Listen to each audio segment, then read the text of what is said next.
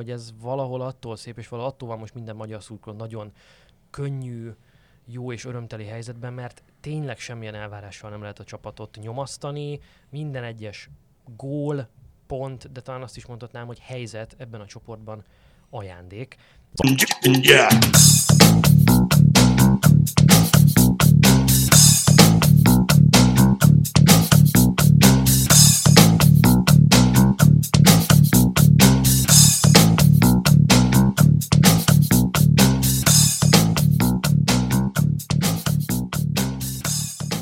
Sziasztok, ez itt az Itzer, a 24.hu focis podcastja, én Kele János vagyok, és köszöntöm magam mellett Futó Csabát, a 24.hu sportrovatának vezetőjét. Szia! Sziasztok!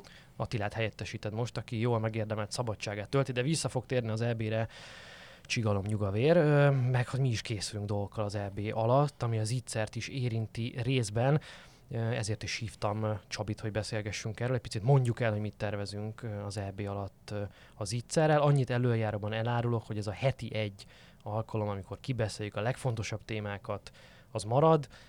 Leszek én is, meg Attila is, és igyekszünk majd izgalmas, érdekes vendégeket hívni.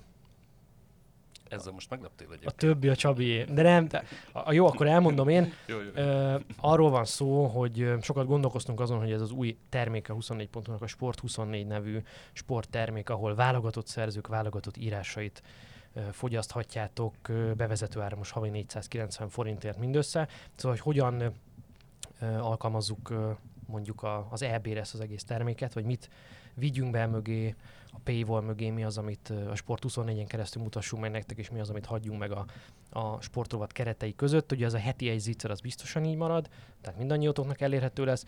Viszont én azt gondolom, hogy 2021-ben a podcast forradalom közepén az egy felvállalható, logikus, érthető cél, hogy napi szinten beszéljünk a történésekről, és azt gondolom, hogy ez tipikusan olyan ö, műsor, ami jól illik ebbe a Sport 21-es palettába, úgyhogy úgy döntöttünk, hogy Attilával ketten minden nap itt leszünk, az utolsó mérkőzés lezárása után összejövünk, megbeszéljük, hogy mit láttunk aznap, és azt másnap reggel 7 órakor már tudjátok hallgatni, tehát a buszon, a metrón, a villamoson, munkában menet, autóban ki hogyan, az már tudja az előző napi történésekről gondolatainkat hallani minden nap, amikor mérkőzéseket rendeznek az EB-n. Ez a tervünk, és ezt betesszük a Sport 24 keretei közé. No, ez lenne a dolognak a termékelhelyezés része.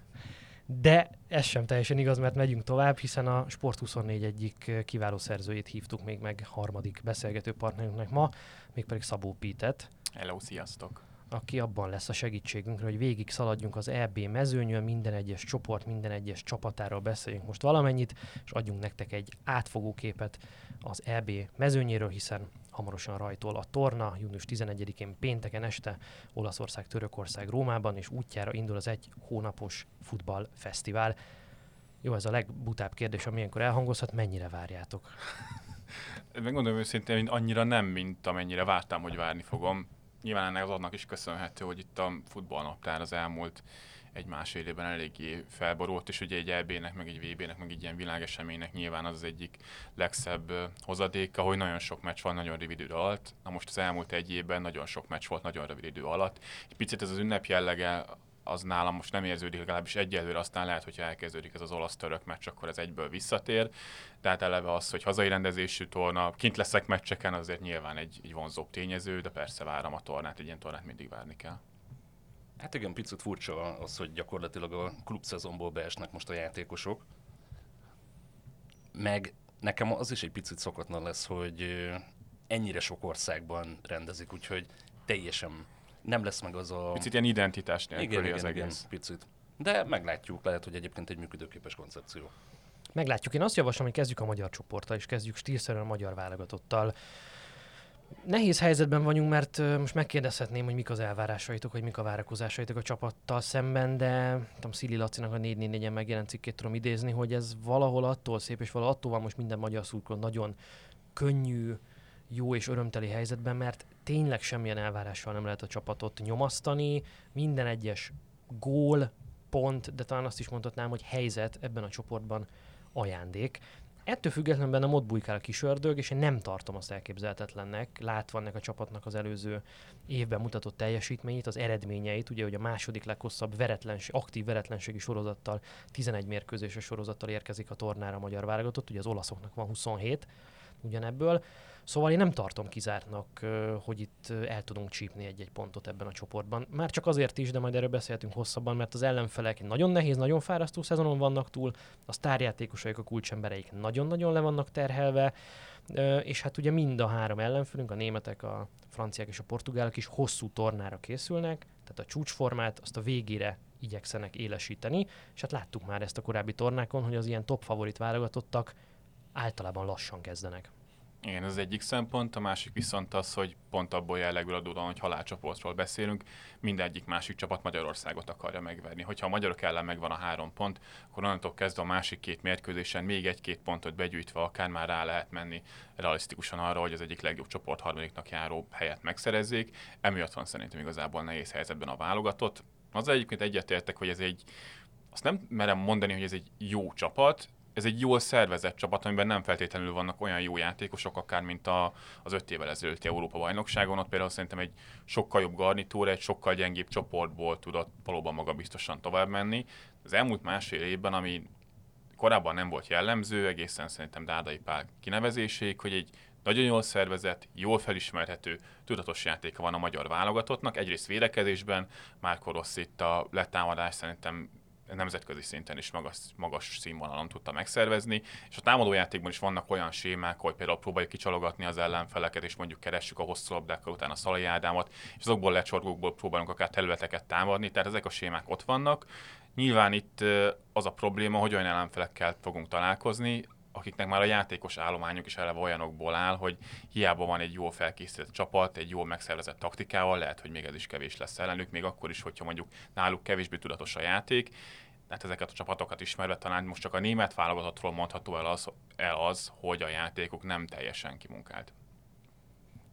Egyébként a sorsolásnál ez a halálcsoport, amikor összejött, akkor nekem a Prága jutott eszembe a BL-be, amikor mutatták őket, összekerültek a Barcelonával, Dortmunddal, meg az Interrel, és akkor ott kínjában röhögött a csapat képviselő. Utána egyébként a Barcelona és az Inter ellen szereztek egy-egy pontot, tehát képesek voltak meglepetést okozni meg abszolút tényleg tét nélkül játszhatunk, tehát nincs az a típusú várakozás, nyomás, hogy azért legalább, nem tudom, mint hogy öt évvel ezelőtt legalább az egy Izland ellen illene valamit virítani, meg hát azért ott az osztrákok sem voltak tőlünk annyira messze. Én azzal egészíteném ki, amit Pete elmondott, hogy, és ez nagyon látványos volt a Nemzetek Ligája sorozatban most, hogy amikor a magyar csapat megnyerte a csoportját és följutott az A-ligába, olyan ellenfelekkel szemben, mint az oroszok, a szerbek és a törökök.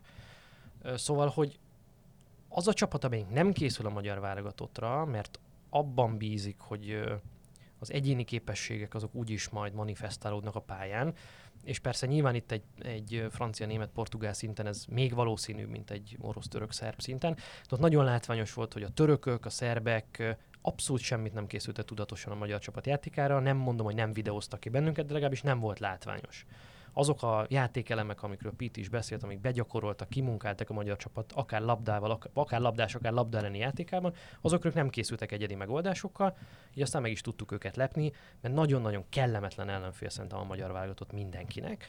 Aztán ott voltak az oroszok, akik szerintem főleg amiatt, mert ugye pár nappal korábban a törököket megleptük idegenben, ők láthatóan készültek és láthatóan videóztak, és hát uh, egyedi, meg speckó megoldásokkal álltak ki a, a magyar csapat főjáték elemeire, és végül is meg is tudták venni a magyar csapatot. Igaz, ott sem vallottunk szégyen, de hát nagyon másik szint az ellenfelek, az az igazság. Abszolút így van, és azt azért szerintem kijelenthetjük, hogy a magyar válogatott viszont készülni fog alaposan mindegyik csoport ellenfelére. Kérdés, hogy ez mennyire elég. Tehát valószínűleg azt már Rosszék is ki fogják videózni, hogy teszem azt az első meccsen a portugál válogatott, hogyha egy egyben akar letámadni mondjuk a mi három belső védőnket, akkor őket a széleken, a szánvédőink segítségével akár ki lehet játszani csak hát itt van a magyar válogatott egyik legfőbb gondja, hogy nincsenek igazából szánvédők, akik ezen a szinten valamilyen módon használhatóak lennének. Alternatív megoldások vannak mindenhol, ha például Lovráncsics Gergő még ezen a tornán is a kezdőcsapat tagja lesz, már pedig szerintem minden jelen arra utal, hogy ezen a tornán is még a kezdőcsapat tagja lesz, miközben már egyébként a Ferencvárosban is, főleg a nemzetközi meccseken bőven lefelé lógott ki, az egy nagy probléma lehet, és tényleg itt a játékosainak a minősége az, ami hát így negatívan kompenzálhatja azt, amit taktikai felkészültségben hozni tud a magyar csapat. Beszéljünk a kezdőcsapatról, már itt Pete megpedzegette néhány ponton, fogtam is a fejemet, ugye, de már nem Pete miatt.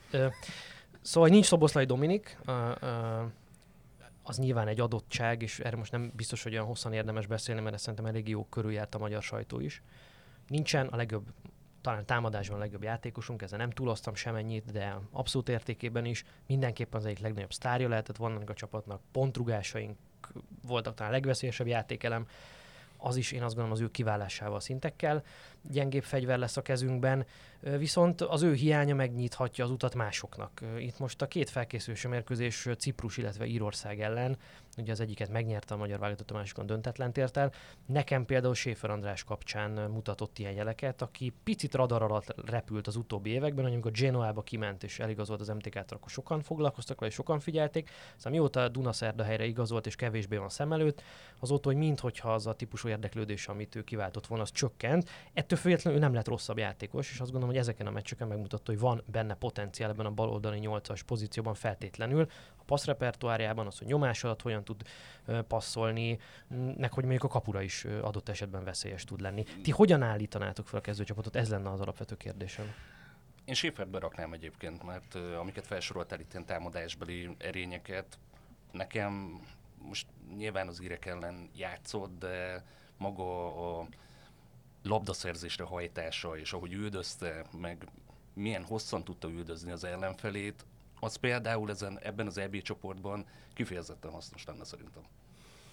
Igen, tehát igazából nincs is nagyon más opció, ami szóba jöhet. Például Négóra akár gondolhatunk itt a középpályán, de hát azt látjuk, hogy Négó igazából Rosszinál minden poszton csak egy alternatíva, akár a már említett jobboldali szányvédő poszton, akár a középpályán, és Schäfer ezen a két felkészülési meccsen abszolút, abszolút felfelé lógat ki ebből a csapatból, és azt azért érdemes figyelembe venni, hogy ő például a szlovák bajnokságban pláne az ő saját korosztályában, támadó mutatókban, védekező mutatókban is ott van abszolút a legjobbak között. Tehát igazi box-to-box arc, aki labdát tud szerezni, de egyébként, hogyha nyomás alá helyezik le, támadják, abból, abból is ki tud fordulni, ki tudja játszani belőle a labdát. Egy ilyen játékosra pedig azért mindenképpen szükség van a magyar középpálynak, ezekre a szituációkat intelligensen tudja megközelíteni ez már csak azért is lényeges, mert a másik nyolcas az valószínűleg Klein Hessler lesz, akiről nagyon lelkes, nagy ügyes egyébként technikás játékos, de nem a játék intelligencia az, amit lehet benne szeretni, és ez lesz egy picit szerintem egy ilyen érzékeny pont a magyar válogatottban, nincs igazán olyan kreatív játékos a középen, aki jó döntéseket tud hozni a támadó harmadban. Schäfernek sem feltétlenül ez a legnagyobb erőssége, hogyha oda kerül a 16-os környékre, az utolsó passzokat kiosztja,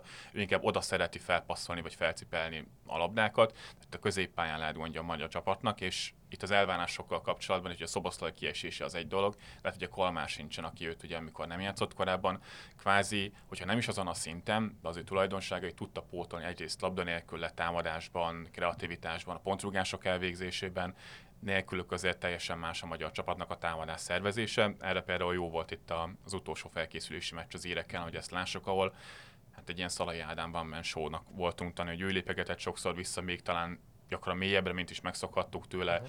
készítette el a labdákat, lövéseket alakított ki saját magának, csak hát tőle sem várhatjuk el, hogy Portugália, Franciaország, meg Németország ellen három meccsen keresztül ezt a szintet tudja nyújtani lassan 34 évesen. Sallai Roli, ő ugye pihentetve lett az EB mérkőzésekre. Nem, reméljük csak pihentetve. Reméljük, hogy pihentetve, de az azért jelzi azt, hogy vele nem biztos, hogy minden egészségügyileg rendben van. Ezzel együtt azt gondolom, hogy ő lehet kulcs fontosságú valaki, ami kontrajátékunknak.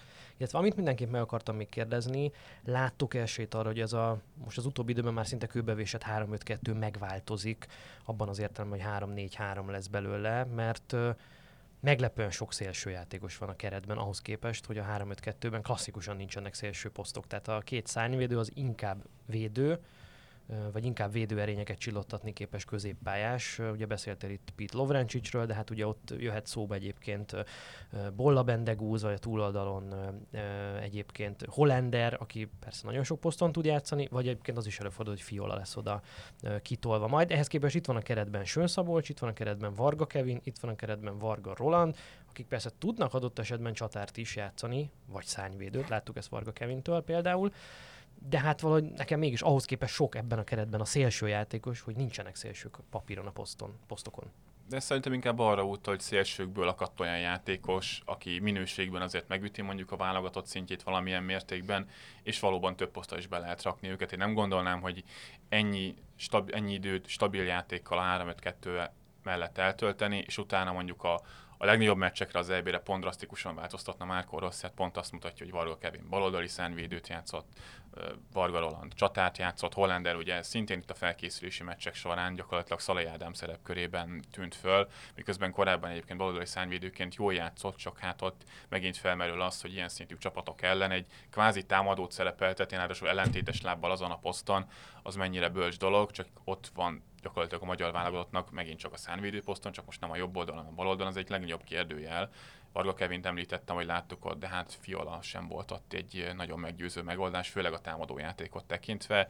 Ráadásul Angya Szilveszter sérülése miatt még egy ember kiesett, aki Róla sem gondolom egyébként, hogy ezen a szinten nagyon kiemelkedő teljesítményt tudna nyújtani, de hát legalább a posztján szerepelt volna. Most ugye ide is kell valakit kimozgatni a Rosszinak, aki nem feltétlenül itt tudja a legjobb teljesítményt nyújtani.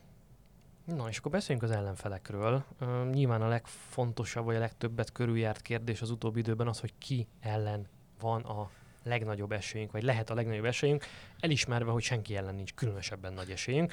Ugye itt többen a portugálokat nevezték meg, Hajdú B. István, Csányi Sándor, az MLS elnök azt mondta, hogy hát 5 évvel ezelőtt is döntetlent játszottunk a portugálokkal, azóta mi erősödtünk, a portugálok gyengültek, ezt mondjuk nem tudom, miből sikerült kikövetkeztetni, de hogy akkor, akkor idén szükségszerűen ellenük van a legnagyobb esélyünk. Beszéljünk akkor először talán róluk. Mit gondoltok erről? Igen, nagyjából itt a portugál válogatott fejlődését legjobban az mutatja, hogy az öt évvel ezelőtti EB döntőben még Édernek kellett valahogy bepaskolni a, a győztes gólt a franciák ellen, most pedig jelen állapotok szerint jó esélye Andrés Silva, aki a Bundesliga meg Európa egyik legjobb csatára lett szerintem itt az elmúlt két évben, illetve João Félix, aki meg az egyik legnagyobb fiatal tehetség itt a kreatív támadók között Európában, szinte biztosan a csak a kis padon kap helyet, vagy legalábbis a rotációban lesz inkább szerepük. Most ezzel szerintem jól levezethető, hogy mennyire lépett előre a portugál válogatott, eleve 5 évvel ezelőtt nem volt egy Bernardo Silva, Bruno Fernández, de hát vannak még olyan fiatalok, mint Pedro Gonçalves, aki még itt az 21-es elbén is vígan játszhatott volna, és ugye játszott is még a, még a csoportkörben, tehát elképesztő mély ennek a portugál csapatnak a kerete a támadósorban és akár a középpályán is, miközben egyébként a védelemről sem szabad megfeledkezni. Hát Ruben Dias most választották meg, bár számomra picit értetetlen módon az évjátékosának a, a Premier League-ben, de hát Európa két legjobb szélső védője is ott van a, a csapatban, legalábbis a támadásokat tekintve. Ugye Rafael Guerrero és a másik oldalon João Cancelo, akik valami egészen elképesztő mennyiségben tudják eljutatni a labdát a támadó harmadba, és vannak picit ilyen a Manchester City vonulata is a, a portugálok játékának, ugye pont azért, mert ott van Bernardo Silva, Ruben Dias, és ugye főleg João Cancelo, aki vígan tud behúzódni akár a középpályára, és hogyha kell, ugyanezt el tudja játszani Rafael Guerreiro a másik oldalon, tehát nagyon jó taktikai variációk is lehetnek Santosnak a kezében, és azért már messze nem az jellemzi ezt a csapatot, mint a, akár a legutóbbi elbén, vagy akár a legutóbbi világbajnokságon, mindenki nagyon passzívan középső blokkban beállnak, és akkor próbálnak kontrázgatni, akár klasszikus csatár nélkül, hogyha gyengébb képességű ellenfél találkoznak, igenis próbálnak magasan letámadni, intenzíven játszani, de legutóbbi izolálni felkészülési meccsük is elképesztő dominanciát hozott, és 4 0 sikert, de valóban például itt a, a franciák vagy éppen a németek ellen simán meghúzhatják azt, hogy visszaállnak védekezni, és kontráznak, mert el is megvannak a játékosaik. Meg ehhez van meg az edzőjük, bocsánat. Igen. Tehát igen. nekem ez a legnagyobb kérdője, Fernando Santos, ugye, aki egy klasszikusan old school edző ebből a szempontból, egy nagyon passzív, ugyanakkor nagyon erős kompakt labdarúgó játék, de hát nem arról ismerjük őt, hogy ilyen szemkápráztató támadójátékkal kényeztette volna el a portugál csapat szurkolóit, miközben az az emberanyagó, hogy Pitit sorolta, hát egy orgazmikus futballra is képes lehetne. Egyébként szerintem a, szerintem a válogatott keretemet túlnőtt egyébként Santoson. Nem ő az egyetlen ebben a mezőnyben. Akire... Hát, hát nem egyébként, és nem csak ebből a csoportba. Abszolút, abszolút. Nekem az még itt egy nagy kérdés, és akkor leszek az ördög ügyvédje. Én a legnagyobb kockázatot a portugál csapat játékára, teljesítményére, eredményére vonatkozóan Cristiano Ronaldoban látom. Most ez az Izrael elleni mérkőzés, amit emlegettél, Pete, hát akadt egy egészen penetráns szabadrugás. szabadrugása, amit eleve hogy van képe elvállalni, amikor, amikor ismerjük az ő teljesítményt ebből a szempontból, meg azt is még mondjuk Bruno Fernandes vagy Bernardo Silva, amit tud ugyanebben a műfajban fakítani. Tehát, hogy ez a, a portugál csapat játékára való rátelepedésnek az esélye mekkora szerintetek Ronaldo esetében? Ugye a Juventusban volt abból probléma, hogy ő nem akar centert játszani, Isten igazából ő sokkal többet be akar vonódni a játékba, pedig már ugye évekkel ezelőtt azt mondtuk, hogy ő valójában azért egy 9-es, aki rugdossa csak szépen a gólokat, és hát ezen az ebben mondjuk egy Bruno Fernandes, egy Bernardo Silva röhögve gólkirályt tudna csinálni Ronaldóból, de neki mintha ennél nagyobbak lennének az ambíciói és én látok abban némi kockázatot, hogy ez a típusú a csapatjátékra való rátelepedés az igazából hatékonyságveszteséget okoz. Ez a klasszikus Ronaldo probléma, bocsi, tehát hogyha Semmi. például megnézzük a, az elmúlt szezonokban a Juventusnak a számait, miután Ronaldo odaigazolt, akkor kezdett el mondjuk Olaszország tagadhatatlanul legjobb csapatából, minden gyakorlatilag statisztikai mutatót figyelembe véve egy második, harmadik legjobb csapattá visszaesti, pont ezért, mert Ronaldót úgy kellett beilleszteni a rendszerbe, hogy valahonnan máshonnan viszont el kellett venni. Most a portugál válogatottnál lehet, hogy ez lesz a helyzet, csak azért a válogatott szinten itt a nagy tornákon ezek nem biztos, hogy annyira kijönnek, mint mondjuk egy hosszú klubszezon folyamán itt tényleg az, hogy egy-egy meccsen mennyire tud ez hatással lenni a csapatnak a játékára, az fontos, de nem tudunk alternatíváról beszélni. Tehát az elképzelhetetlen, hogy amíg Ronaldo ott van a csapatban, addig mondjuk André Silva őt kiszorítja a kezdőből, holott lehet, hogy akkor jobban működne a portugál csapat játéka. Nyilván ez egy olyan dolog, amivel egy magas szintű edző valószínűleg tudna kompenzálni akár a csapatszerkezet átalakításával, például aktívabban bevonni a középpályás játékba a két szélsővédőt, de hát nem Pep Guardiola, a portugál válogatott kispadján, ahogy arról már volt szó. Egyébként nagyon érdekes, hogy említetted a szabadrugást. Pont a Juventusban volt, már nem is tudom, hogy melyik meccsen meg kivégezte el, nem Ronaldo átad a labda mögé. És onnantól kezdve mennyi variációs lehetőség lesz. Mert Ronaldo biztos, hogy rá fogja lőni. Viszont ha ő bent áll a 16-oson belül, felívehetik neki. Egyébként az egészből az lett, hogy visszalépett, legurították. És gólt, lő, gólt lőtt egyébként gólt kapásból. No. No, ö, abszolút, abszolút. Szerintem erre érdemes figyelni, és akkor nem említettük meg Joao Félixet, talán nem említettük meg Diogo Zsotát, tehát hogy ilyen játékosok még, még ott ülnek valahol a kispad környékén, vagy a kezdő környékén. De menjünk tovább, mert vészesen ö, rohan az időnk. Németek, franciák, franciáknál a inger küszöböt talán Benzema a reaktiválással ütötte meg a leginkább, aztán meg a nagy ijegység a bolgárok elleni meccsen, hogy esetleg megsérült, vagy megsérülhetett volna. Sőt, pótolhatja talán minden idők legjobb francia csatára, hogyha a számokat nézzük, hogy mindjárt megdönti a válogatott gólrekordját. Nekem az volt az érdekes meg a franciáknál, hogy ugye most ezt a gyémánt felállást próbálgatta Didier Deschamps a, a felkészülési mérkőzéseken, és ebben valahogy vagy Rabiot, vagy Tolisso személyében olyan középpályás kerül be, akit hát egyébként nem biztos, hogy a kezdőben neveznénk, tehát ez a típusú tinkering, amit Dösampal össze szoktak kötni, mindig van egy olyan melósabb jellegű középpályás a, a csapatában, aki az egyensúlyt behozza, legyen az Sissoko, legyen az Matuidi. Lehet, hogy ez, ez újra előtérbe kerül ezen a, az Európa-bajnokságon. Egyébként a csatár vagy a támadó szekció kapcsán egyébként szerintem az is érdekes, hogy amikor Benzema visszatért, akkor Bappé nagyon látványosan örült neki, ugye posztolt közös képet, miközben még nem is játszottak együtt a pályán, tehát hát ez az egy ilyen határozott kiállás volt, és akkor most, hogy lecserélték, a Zsirúnak volt egy ilyen elszólása, hogy jobb lenne, hogyha többet passzolnánk egymáshoz, valami ilyesmi. Azt hiszem Bappétól egy paszt kapott, és állítólag aztán, hogy ebből most mi igaz, mi nem, azt nem tudjuk, de állítólag ezen a Mbappé nagyon felhúzta magát, úgyhogy ilyen szempontból szerintem ez rányomhatja a bélyegét, és pont a Griezmannnak volt egy ilyen nyilatkozata még, hogy papíron lehet, hogy erősebb ez a mostani, mint a világbajnok keret, de ez majd a torna alatt fog kiderülni, hogy kohézió szinten ez hogy működik. Hát azért láttunk már olyat, hogy egy francia válogatottnak egy nagy tornán való szereplés az az öltözőben ment el. Ugye emlékszik mindenki 2010-re. Itt azért lehet, hogy nem annyira rossz a helyzetben, nem Mbappének ez a megnyilvánulása azért nem feltétlenül pozitív irányba mutat.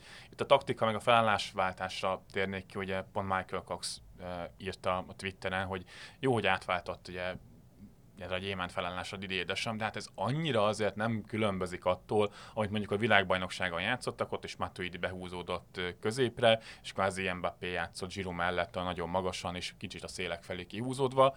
Én egy ponton azért megragadnám itt a különbséget, hogy a 2018-as 18-as világbajnokságon Engolo Kanté mellett ott volt Paul és Kanté kvázi a legjobb szerepkörében egy dupla szűrős rendszerben tudott játszani.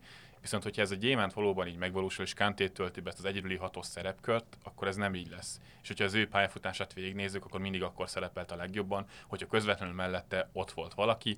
Nyilván alakulnak majd mérkőzés szituációk, amikor visszahúzódik mellé mondjuk Torisso vagy Rabiot, mert azért az látszik, hogy Pogbának elég erőteljesen hatásra lesz a támadó harmadul eltámadt a jobb oldali félterületben helyezkedett a felkészülési meccseken, de ez akár meg is boríthatja a francia csapat egyensúlyát, főleg itt Kanté szerepköre miatt, akinek azért a hype megint magasan van itt a BL egyenes kieséses szakasz után. Hát egyébként pont ez, hogyha van mellette valaki, ezt hozott a Chelsea-nek B1 győzelmet, és ráadásul pont szembe jött egy ilyen statisztika, hogy nem is tudom, 27 mérkőzésen kezdtek egymás mellett a Pogbával, és egyszer csak kapott ki Franciaország, ráadásul 21-et megnyertek. Nyilván itt azért az a cél, és Benzema visszahozatala is erre utal, hogy itt a, a támadó sorban érezhette az Deschamps, hogy valamit, valamit frissíteni kell.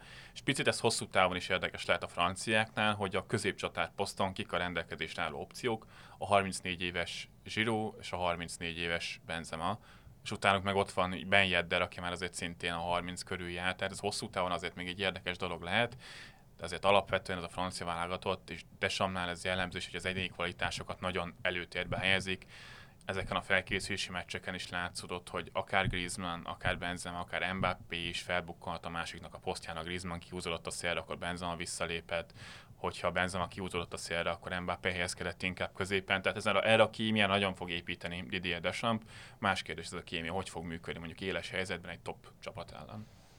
Amivel én kiegészíteném azokat, amiket mondtatok, szerintem némiképp kockázatos vagy veszélyes, hogy Griezmannnak nincsen alternatívája lényegében. Ugye Tomál ő már lehet talán ez, de hát nem vagyunk innen a vízből ezzel, és ugye Griezmannnak nem kifejezetten voltak jó szezonjai Barcelonában az utóbbi időben bár nyilván neki a válogatott mindig egy speciális terep, tehát ott él, mint hal van helye a meg van helye a pályán, Igen. és nem kell egy bizonyos messzit kerülgetnie, vagy éppen fordítva.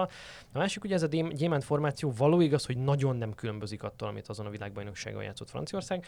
Ugyanakkor abban talán igen, hogy picit még nagyobb szerepet ró a szélső hátvédek felfutásaira, vagy egyáltalán szélső hátvédek támadó kvalitásainak, és ekközben ugye azt látjuk, hogy sem Luka Hernández, sem feltétlenül Pavár nem azok a típusú szélső hátvédek, akik akik a támadójátékukról volnának híresek. Vagy ha azok lennének, akkor Desan nem játszhatná őket. Vagy ha az... hát ugye van ilyen francia hátvéd, ugye Theo Hernández, aki meg a legjobb, Európa egyik legjobb támadó szélső hátvéd teljesítményt villantott a Milánban, és úgy maradt ki a keretből, mint a Sitz, helyette ugye Luka Diny van ott a bal oldalon, mint alternatíva.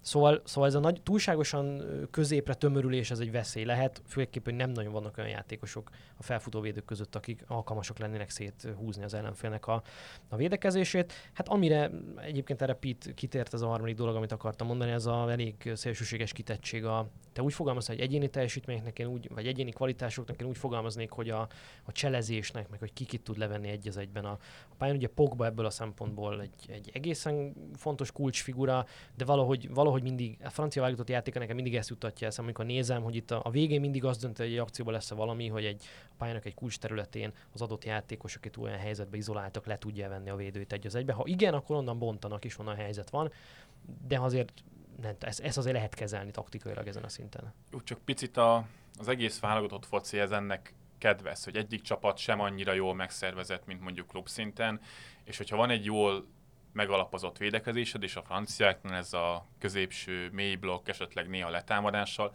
ez jól működik, a 2018-as világbajnokságon gyakorlatilag így nyerték meg a tornát, és hogyha emellé vannak olyan játékosaid, akik kicsit leegyszerűsítve, meg csúnyán mondva, egymaguk meg tudják oldani a támadójátékot, például pont itt ennek a Griezmann, Mbappé, Benzema hármasnak a, a cselezőkészsége, a kis való kombinációival, azzal egyébként lehet tornát nyerni.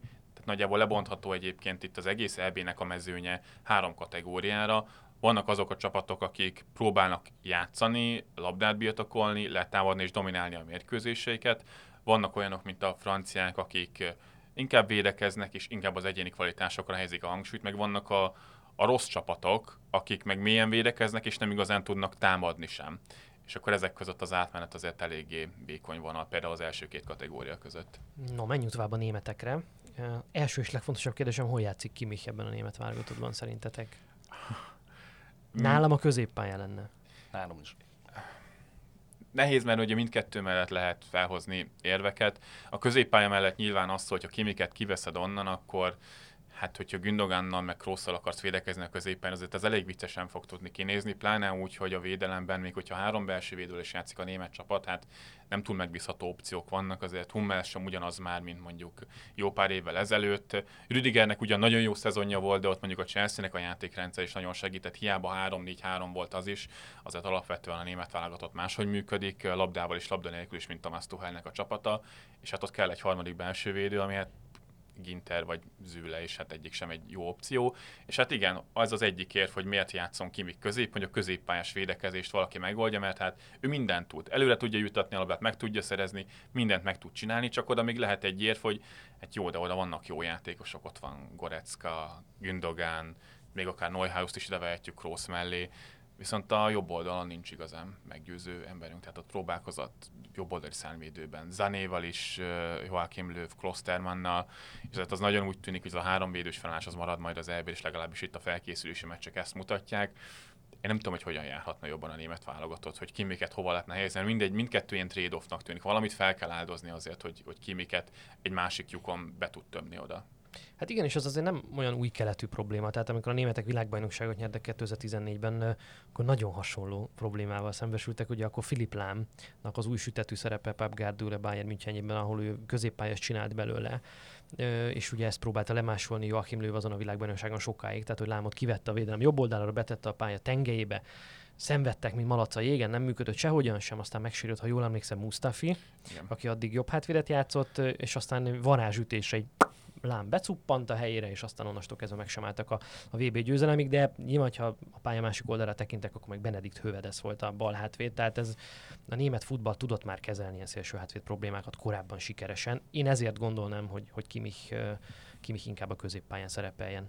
Ja, meg nyilván itt szerkezeteken lehet alakítani, tehát akár mondjuk, ha véletlenül úgy döntene Valkim Löw, hogy egy négyvédős felállást alkalmaz, akkor akár zűlét is ki lehet tenni jobb hátvédbe, és nyilván egy mélyebb pozíciót venne fel támadójátékban, és mondjuk Zané biztosítaná a szélességet, de ezek meg olyan, olyan taktikai variációs lehetőségek, amiknek egy, egy válogatottnál, pláne egy nagy torna előtt, ha azelőtt teljesen mást játszottál, akkor nem biztos, hogy van időd aprólékosan kidolgozni.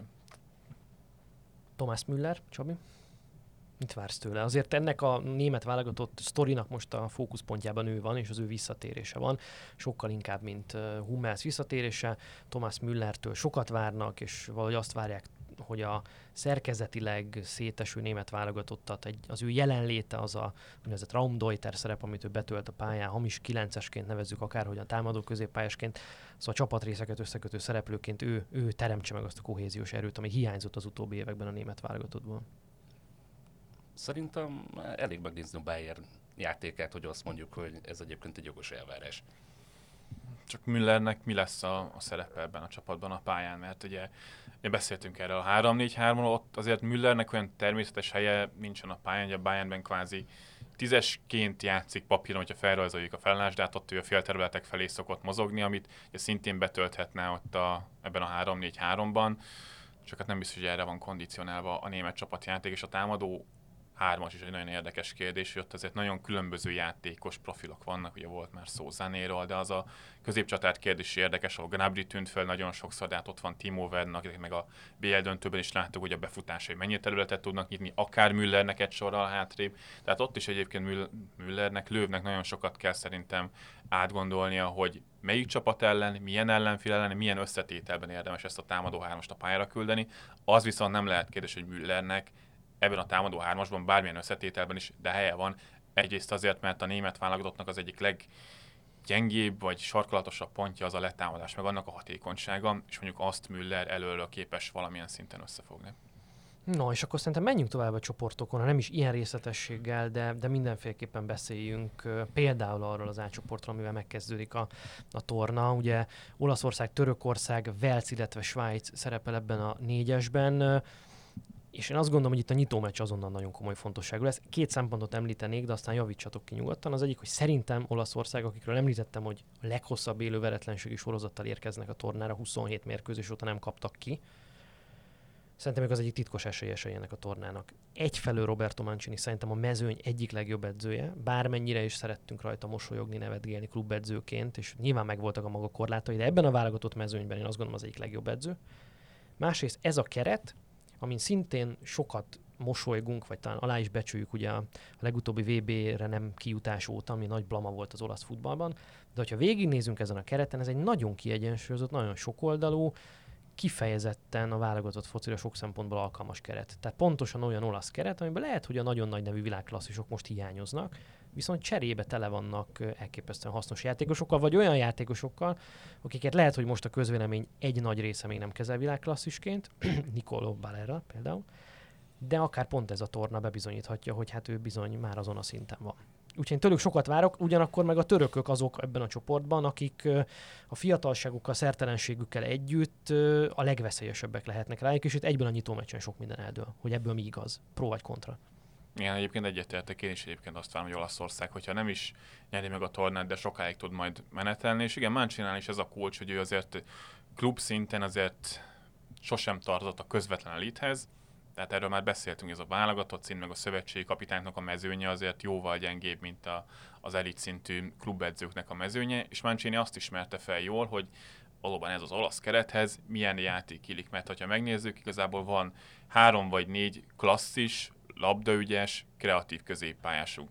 Jorginho, Barella, Verratti, és akkor még ott van Locatelli is, aki azért a következő évben várhatóan klubszinten is szintet fog lépni, illetve vannak szélsőik az olaszoknak, ami azért nem mindig volt jellemző, de azt most nagyon jól tudják kihasználni, hogy egyik oldalon labdát birtokolnak, a másik oldalon pedig bontanak mondjuk egy forgatás után, mert jó, egy az egyező játékosaik vannak, jó játékosaik vannak, akik tudnak a vonalak között játszani, lásd Insigne, lásd Barella, aki tud magasan helyezkedni, akár közvetlenül tudja a kaput támadni, és ami meg nem tipikusan olasz, sőt atipikus, hogy pont a védelemben lehetnek gondok, mert azért ez a Bonucci, Chiellini sor néhány évvel ezelőtt még nagyon, nagyon megbízhatónak tűnt, és még most is az, csak pont ebben a Mancini féle játékban, ahol nagyon kompakt a csapat szerkezet, erősen le is támadnak helyenként, és magasatolják a védekezést, nem biztos, hogy ez a két játékos az, aki a legnagyobb biztonságot nyújtja. Hát a... itt, itt, bocs, itt van egy nagyon érdekes személyi kérdés, mert ugye ha neveket említed, akkor a Bonucci kijeleni kettős megbonthatatlannak tűnik és kihagyhatatlannak, mögöttük ott van Baston, illetve Acerbi, akik azt gondolom, hogy teljesítményt tekintve Csak egy másik játékrendszerben játszanak. Másik játékrendszerben játszanak, tehát, hogy ez egy nagyon érdekes személyi döntés lesz, hogy, hogy mit mer ebből fölvállalni Mancini. Nincsenek illúzióim, viszont ez az Achilles sarka lehet az olaszoknak szerintem is. Főképpen, ha letámadnak, hogy említetted. Egyébként még az az érdekes ebbe az olasz keretben, hogy éveken keresztül tűnt úgy, hogy elodázhatatlan az, hogy pont ennyire megújuljon, de még mindig ragaszkodtak a régihez, nagyon a 2006-os világbajnoki győzelemben ragadtak, és ilyen szempontból bármekkora arcvesztés is volt nekik az, hogy lemaradtak a VB-ről, talán pont az kellett, hogy most erre az EB-re konkrétan, hát vagy nem konkrétan, de favoritként mennek szerintem egyébként, nem így top favoritként, de Hát meg szegény Ventura a kapitány kőkorszaki futballját sem hát amit, amit Mancini meg tudott csinálni, hogy felismert, hogy ez a keret mire jó és mire képes, hát arra Ventura nem, nem volt képes. Ugye emlékszünk azon a bizonyos svédek elleni meccsen, amikor Insignét a világért sem akarta beküldeni, mert abba a 3-5-2-ben nem, nem fért bele, és ő csak azt akarta játszatni végig. No, és akkor mit gondolunk? A törökökről mindenképp beszélünk pár szót, akár a játékosok szintjén kiket emelnétek ki, nyilván Szöjöngyű, Demirált, Csalanoglut, akik ugye itt az ismertebb nevek, de hát rajtuk kívül is vannak olyan játékosok, játékosok, akik akár most a, a, a, a Rivaldafént kicsit magukra uh, állíthatják. Hát Burák Ilmaszt talán érdemes közülük kiemelni, aki konkrétan francia bajnokot csinált a Lille-ből, de egyébként is van egy komoly Lilli légiója a török csapatnak. Ez a kompl- komplett jobb oldal, ugye Cselikkel, Jezicsével, aki ugye nagyon jó szélső középre is tud játszani, tehát a vonalak között is tud mozogni, és a török válogatottnak szerintem ez lehet az egyik legnagyobb erénye és egyik legnagyobb hátráltató tényezője is, hogy nagyon sok variációs lehetőséggel tudnak dolgozni. Ugye Csalánoglu is tud szélről játszani befelé, de 4-3-3-ban tud már rögtön középről is kezdeni, és nyilván az, hogy ők agresszívan próbálják majd támadni a kaput, az látványos futballt eredményezhet, de az eredménysoraikat végignézzük, akkor vagy ilyen sok gólos meccseket játszanak, vagy ilyen nagyon kevés gólos összecsapásaik vannak. Tehát itt az egyensúlyt nehéz szerintem ebben a keretben megtalálni. Itt a támadó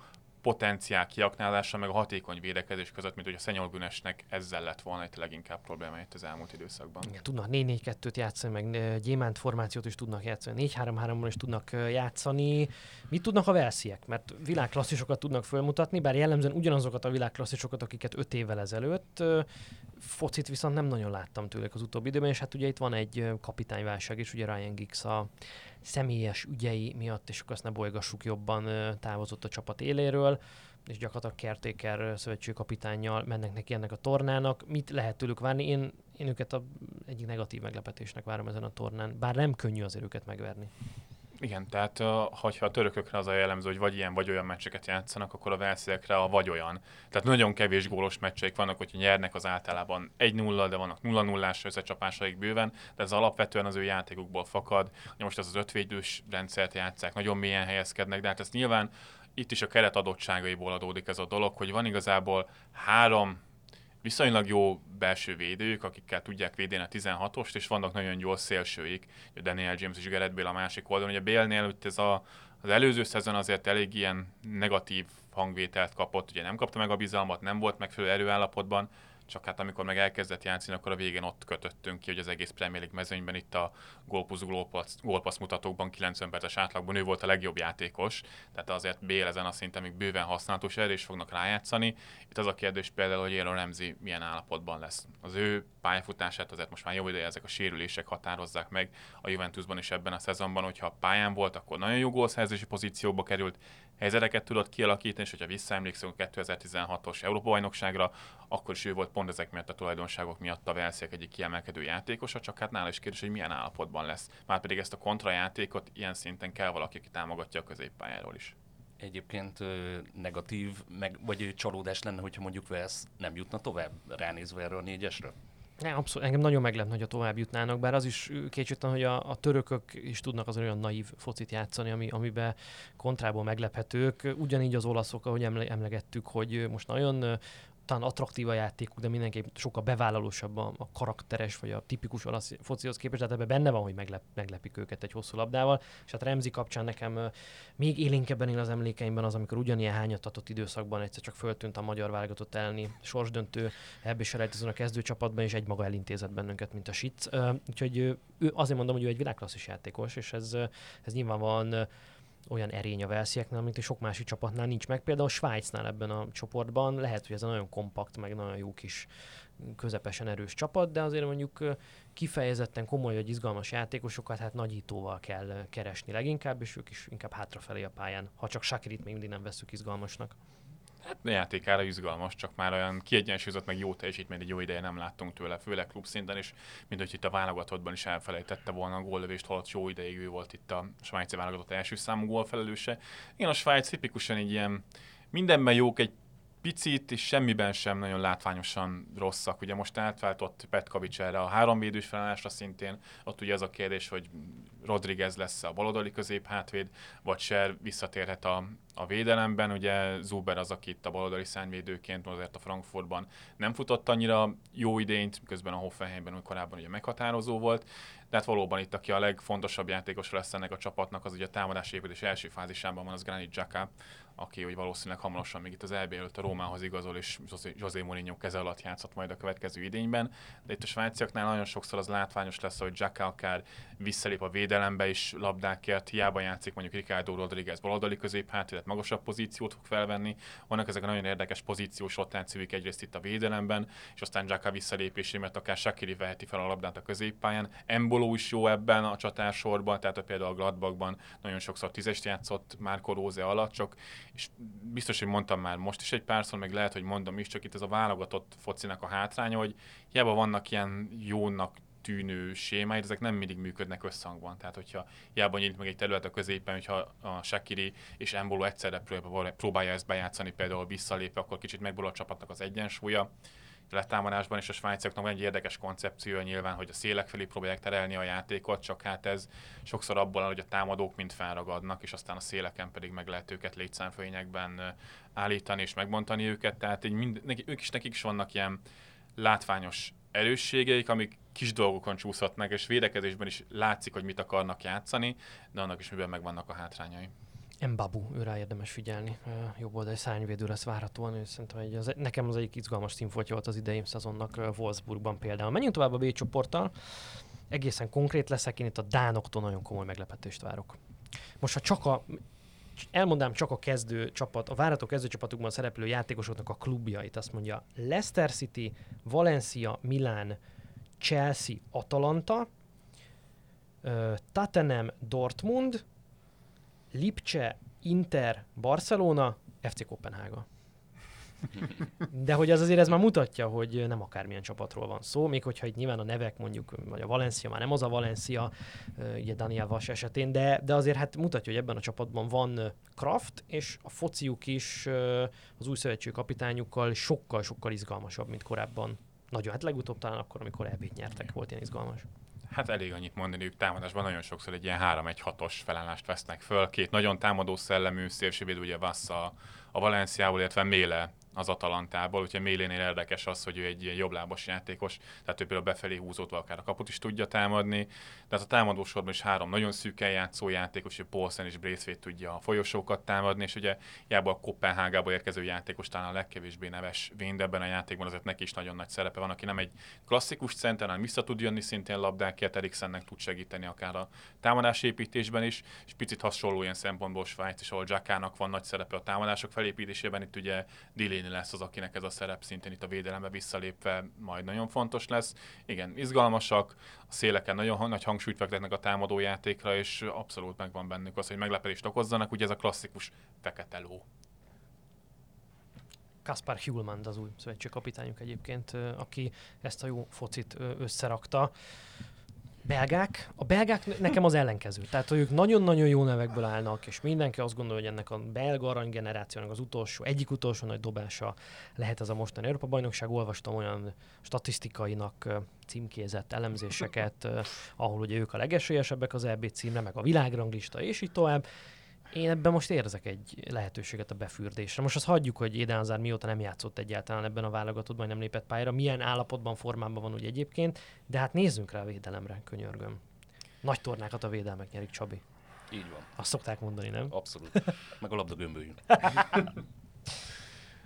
uh, én a belgáktól és a hollandoktól várok valami nagyon negatív meglepetést. Itt a belgáknál egyrészt pont ezért, mert azok a kulcsjátékosok, akik mondjuk sokáig tényleg a támadósorban húzták őket, Azára, hogy említette, és de hát De Bruyne is ugye sérülésből jön vissza, őről, róla se tudjuk, hogy milyen állapotban lesz.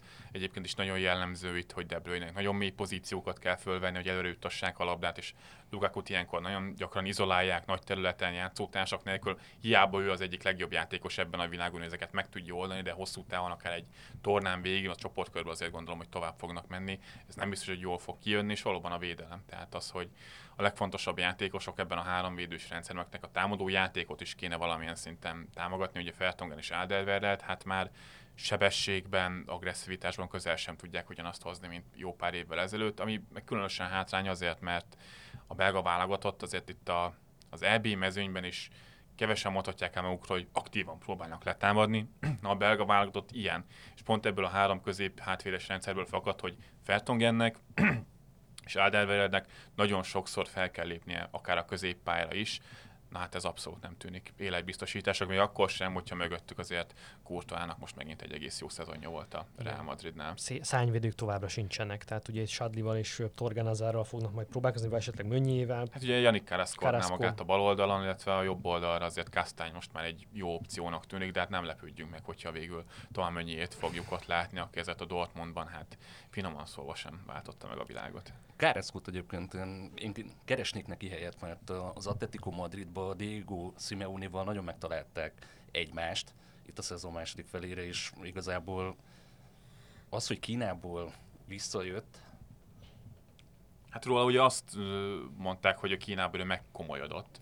Tehát, hogy kvázi nem volt ott annyira jó dolga, mint azt a busás csekk igazolta volna. Meg szerintem valamilyen szinten egy figyelmeztetés is volt neki ez az Atletico részéről, hogy, hogy eldobható, ahhoz képest visszajött, és egy nagyon-nagyon hasznos eleme lett az Atletico Madridnak, tehát gyakorlatilag pályának azt az egész oldalát be tudta játszani, fegyelmezett védekezés, amúgy egyébként megfutotta volt az a gyönyörű gólya a Barcelona ellen, adná magát, tehát nyilván egy jobb opció lenne mondjuk Chadlinál vagy Torgan Azárnál, pont azért, mert az Atletico Madridon pont ezt a szánvédő szerepkört kapta meg, aki védekezésben persze nem annyira kiemelkedő, hogyha mondjuk olyan játékossal találkozik, aki mondjuk egy az egyben nagyon jól tud cselezni, akkor bajban lehet, tehát a támadó játékhoz meg sokkal több extra tud hozzátenni, mint mondjuk Charlie vagy Azár erről a posztról. Mindenképp beszéljünk a finnekről, mert csak azért is, mert rendkívül hálás és nagy köszönetet tartozunk nekik, amiatt ami azért, hogy hazai ebbén meccseken léphet pályára a magyar válogatott. Ugye talán kevesen emlékeznek, de hogy a finnek megelőztek bennünket a Nemzetek Ligája annak idején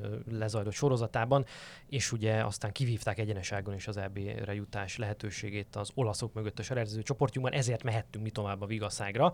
Viszont mit várunk tőlük ezen az EB-n? Valószínűleg a legtöbben Timo Pukkit ismerik ebből a csapatból, bár nekem itt van a név alapján legszimpatikusabb játékos az egész mezőnyben, Ocean a védelemben, a valószínűleg echte finn gyökerekkel rendelkező játékos, ugye a HIK Helsinki védője, egyébként egészen jó passzoló védőről van szó, de hát rajtuk kívül nagyon-nagyon sok ismert játékosa nincsenek a csapatnak, talán Tim Sparv vagy Glenn Kamara, meg ugye az említett Témo Pukki. Ők lesznek az a klasszikus csapat, Pete, akit említettél, hogy beássák magukat a, a, a kapu elé, aztán hát ha, valami? Abszolút, tehát a, igen. Tehát ők eleve felállást váltottak, pont itt a tornának készül, hogy korábban nagyon sokáig 4-4-2-t játszottak.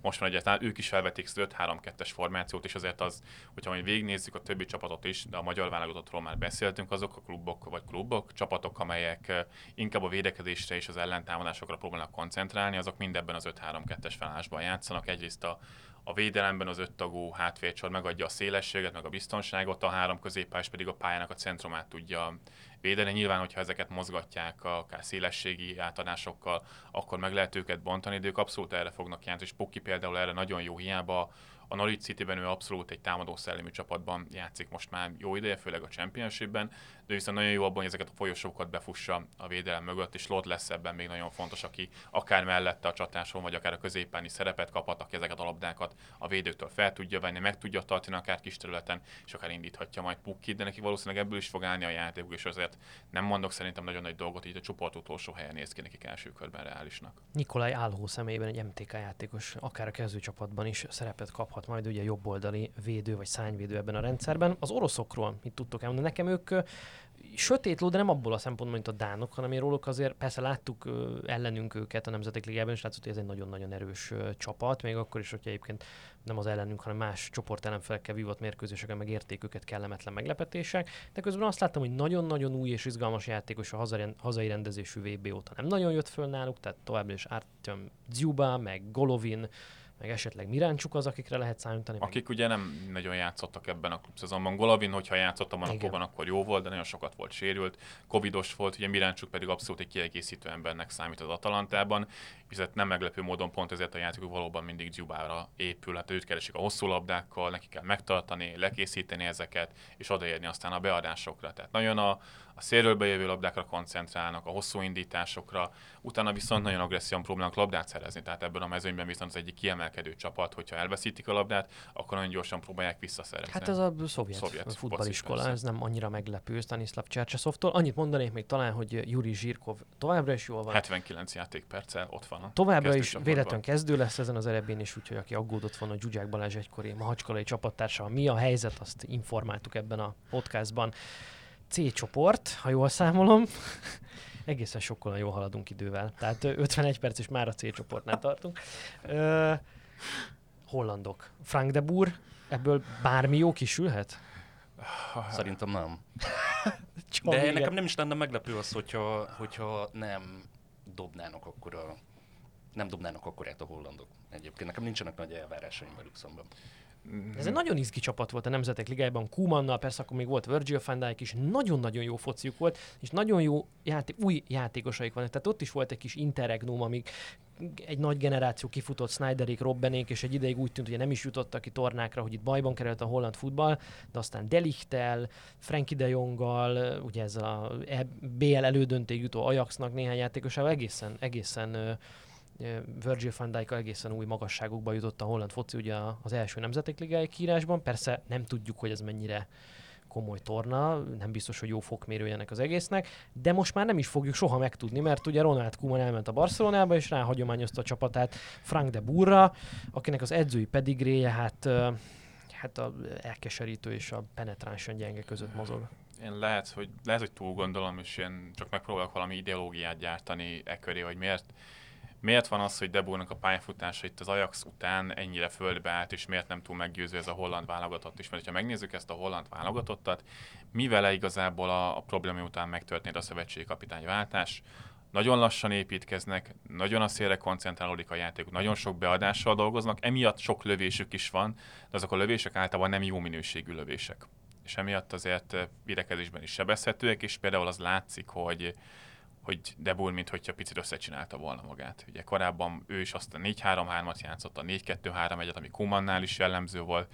Most a felkészülési meccsüken viszont rendre 3-5-2-ben állította fel a csapatát, pont úgy, mint ugye Fánhála 2014-es világbajnokságon, és pont erre akarok visszakötni, hogy De Boernak itt a, a gyengélkedése, akár klubszinten, akár most a válogatottnál, picit abban gyökerezik, hogy ő nagyon kemény vonalasan a Fánhálféle iskolát követi, ami ez a nagyon szigorú pozíciós játék, mindenkinek megvan a kötött helye a pályán, járjon inkább a labda, inkább lassan, mint gyorsan, és utána egy az egyeket próbálja megcsinálni a szélen, csak úgy, mint hogyha ez a, a futball, és főleg a klubfutball, de már látszik, hogy a válogatott futball is túllépett ezen a dolgon, és itt a kultúrák keveredésével, akár a német gegenpressinggel, akár a spanyol, nevezzük tiki-takának, a pozíciós játék különböző formáival is, ez már kicsit ilyen, ilyen avittas idejét múlt játék, és Debur ezen valahogy nem, nem tud túllépni. Túlságosan követi ezeket a Fánhálféle alapelveket, miközben azt láttuk például a Manchester Unitednél, hogy már Fánhál sem tudta ezeket magas szinten megvalósítani. Miközben vannak tök menő és jó játékos profiaik. Ugye itt most uh, Coop Miners-t említeni, amiket én nagyon szívesen megnézik, valószínűleg nem sokat fogom látni ezen az Európa bajnokságon. Gravenberg, az Ajaxnak a csoda Tinie, például Cody Gakpo, uh, Donil Malen, aki hát ugye szintén egy ilyen csoda gyereknek volt beállítva, és ők azért egészen jó számokat, meg jó szezonokat produkálnak, valószínűleg nem fognak a kezdőcsapat közelébe sem kerülni, tehát mintha két szék közüles nap aláz a holland válogatott, tehát ahhoz nem elég jó, hogy most azonnali nagy eredményt várassuk el tőlük, de közben cserében nem fogjuk látni ezeket az izgalmas tehetségeket sem, és hát így a Virgil van Dijk kidőlése következtében a legjobb játékosok és a nemzetközi klasszis jelzőz legközelebb beárazható játékosuk az a Memphis Depay talán, aki... Frankie de Jong. Ja, Frankie de Jong, bocsánat. És őt látni is fogjuk. Na mindegy, de hogy Depayon szerintem sok múlik, bár ő sem szerintem a legjobb posztján játszik. Ja, még az az érdekes, hogy Debor említette, hogy felállást váltott erre a 3 2 és például az izgalmas szélsőket pont emiatt nem fogjuk látni hogyha tartja magát ez a, ez a felállások, viszont látni fogjuk azt a Wout Weghorsztot valószínűleg, aki viszont a Bundesligában most már a sokadik nagyon jó idényét futja, akit érdekesen kezelt Debur korábban, hogy gyakorlatilag sokszor a keretben sem volt, de hogyha ott volt, akkor nem játszotta, viszont most itt a felkészülési meccsek során mindkétszer volt Memphis Depaynak a, a párja, mondjuk az talán élet, hogy Luke de Jongot valaki végre megelőzze ebben a sorban, de nem biztos, hogy ez a játék fog annyira hatékonyan működni, akár Weghorstnak az erényei kidombolodjanak, mint az megtörtént a Wolfsburgban például ukránok. Ez egy érdekes csoport, ugye Hollandia mögött mellett ott vannak az osztrákok, az ukránok. Talán ez a legkiegyensúlyozottabb csoport. Vagy a leggyengébb csoport, én így fogom. Tehát ebbe a csoportba szerintem nekünk viszonylag sok lapot oszthatnának, csak nem ebben a csoportban vagyunk, ugye. Mm, és itt az osztrákok meg, a, meg az ukránok között lehet szerintem versenyfutás. A második helyet kíváncsi hogy kiket láttok erősebbnek, ugye Andriy Shevchenko szövetségkapitány Ukrajnában az ukránok kapcsán én bajban vagyok, mert szerintem az elmúlt egy évnek az eredményeiből, meg játékából nagyon sok következtetést nem lehet levonni, ők a, a Covid-dól is nagyon megjárták, sérüléseik is voltak, ugye volt olyan meccs, amit nem is tudtak például vállalni, és ott Shevchenkónak például nagyon erősen váltani kellett egy proaktív játékra, vagy nagyon erősen reaktív játékra. Volt egyébként, hogy szintén ők is három belső védővel álltak fel, miközben a játékos anyag, és azért láttuk például az Európa bajnok is elejtezőkön, ahol ugye csoport elsőként végzett az ukrán válogatott, bőven tud ennél komolyabban is játszani, eleve azt, hogy a középpályán ott van Zinchenko, illetve Marinovski, és főleg az utóbbit a kreativitást tekintve az Atalantában Papu Gomez például salangmentesen pótolták a szezon második felében, tehát benne abszolút lehet bízni, és középcsatár poszton is van egy abszolút abszolút jó játékosok Jeremcsuk személyében, aki viszont a handben futott egy zseniális idényt. Itt a szélekre is vannak opciók. Cigánkov nem biztos, hogy teljesen egészséges, de a rutinos Jármolenko még szintén egy jó opció lehet, és hát ne feledkezzünk meg. Rutinos Jármolenko, az ukránok zsírkódja. Öt, meccsenként szokott lenni egy, egy jó 90 perc, hát az ukránok remélhetik, hogy ez majd pont itt az elbére jön ki. Hát a másik oldal meg ott van Zsubkolok, itt megismerünk itthonról. Így van, és ugye talán még azt lehet kimenni, hogy uh, Zincsenko nem bal hátvéd lesz, mint a Manchester City-ben, ő itt egy baloldali nyolcast Mondhatja, hogy azt fogja játszani, mint a BL döntő. Csak itt nem lesz meglepetés. Igen, nem lesz meglepetés, és lesz mögött a bal hátvéd. Tehát az, szintén, az, neki, az meg neki lesz egy kellemes meglepetés. Na, az osztrákokra is menjünk rá, nekik az előző EB volt az alkalom, vagy sokak szerint az volt a nagy kiugrásra a legjobb alkalmuk, amikor sokan vártak tőlük meglepetést akár, mert a játékos keretük egyrészt jókorban volt, másrészt eddig kiegyensúlyozottnak tűnt. Óriási blama lett az az Európa bajnokság, köszönhetően nekünk, meg Szalai Ádámnak, meg Stiber Zolinak, meg Ben Storknak. Összejöhet ez a bravúr egy öt éves késéssel szerintetek? Mert egyébként ez a csapat Kalajdzsicsal, Zabicerrel, Slágerrel feltétlenül, főleg Alabával, aki most véletlenül balhátvéd lesz. Vagy ki mm, tudja. Vagy ki tudja, Hintereggerre, Dragovicsal, tehát a nevek továbbra is részben ugyanazok hát, sőt, a nevek megvannak. Nagyjából erősebb csapat, mint amelyik volt az előző Európa bajnokságon.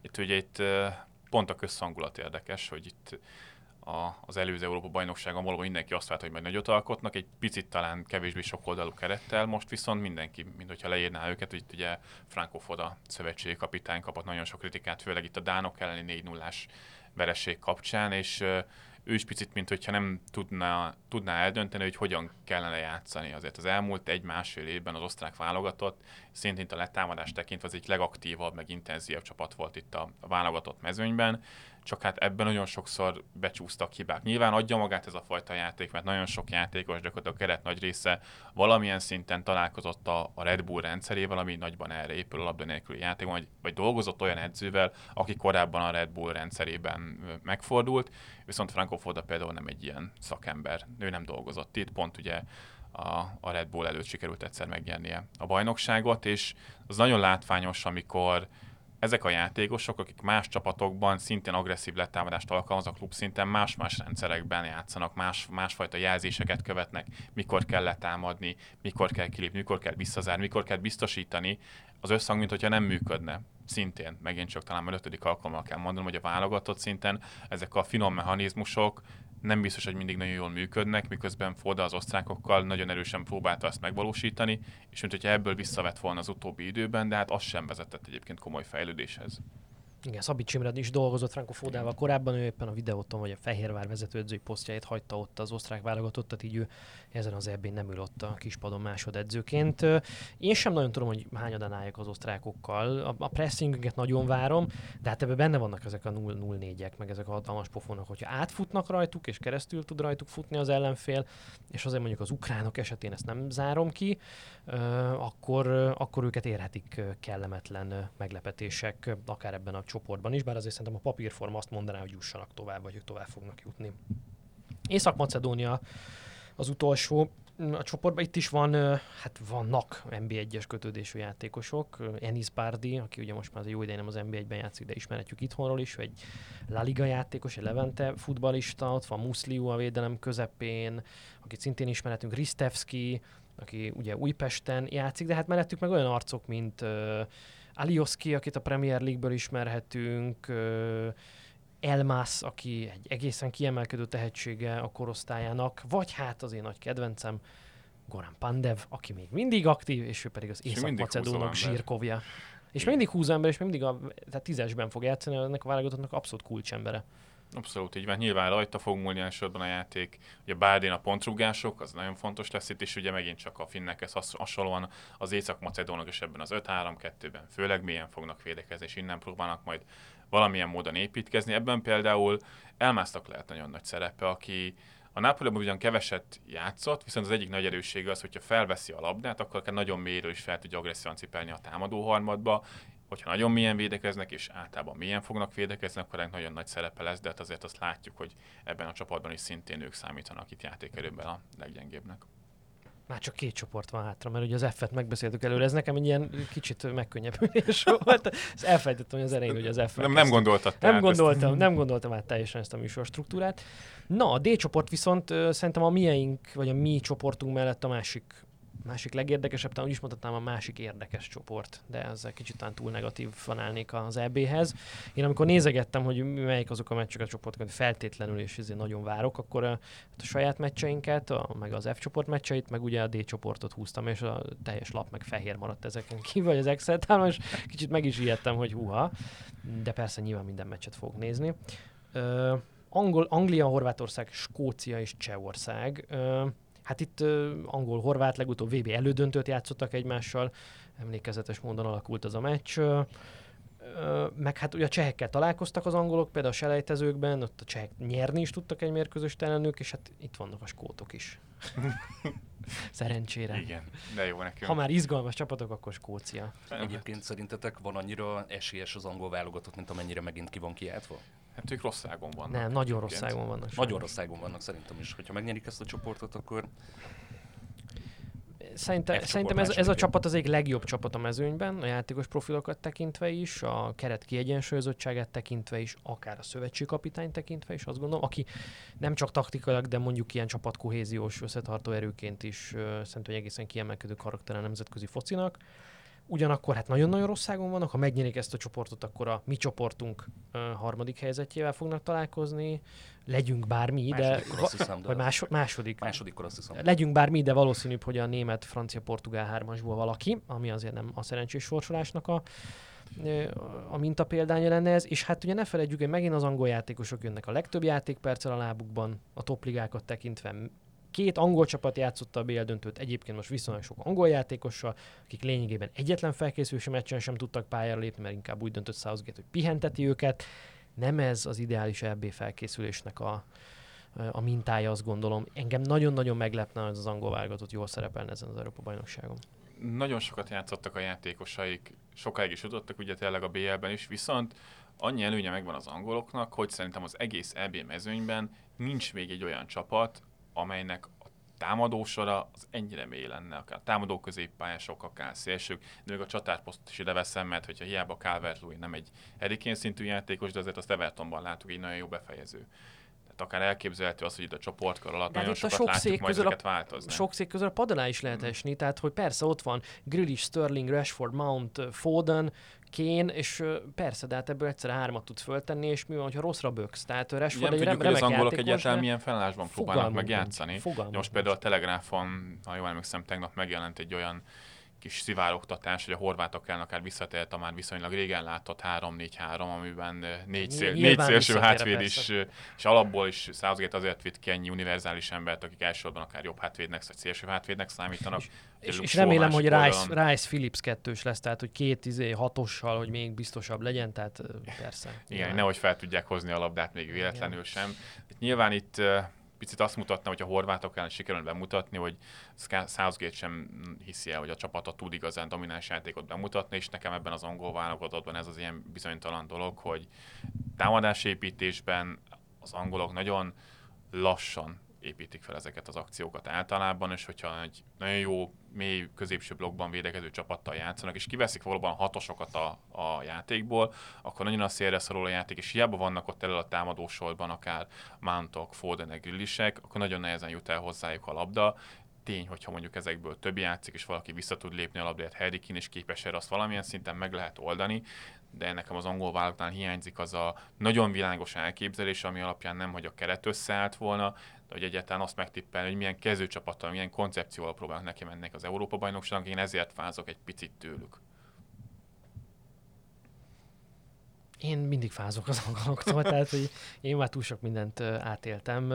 Ugyanakkor nagyon kíváncsi vagyok, mert ez egy nagyon, nagyon izgalmas keret, és mondjuk ettől a három védőzéstől kiver a hideg veríték, de, de, de akár egyébként jó meccseket, meg izgalmas meccseket is játszhatna. Anglia most már hosszú idő óta először egy nagy tornán, mert azért a 2018-as menetelés az nem éppen erről maradt emlékezetes. Na, már csak a horvátok menetelése volt vicces. Viszont egyébként azt nagyon, arra nagyon kíváncsi vagyok, hogy a 2018-as VB-n a pontrugás variációknak nagyon-nagyon nagy szerepe, jutott a, szerepe volt abban, hogy az angolok sokáig jutottak.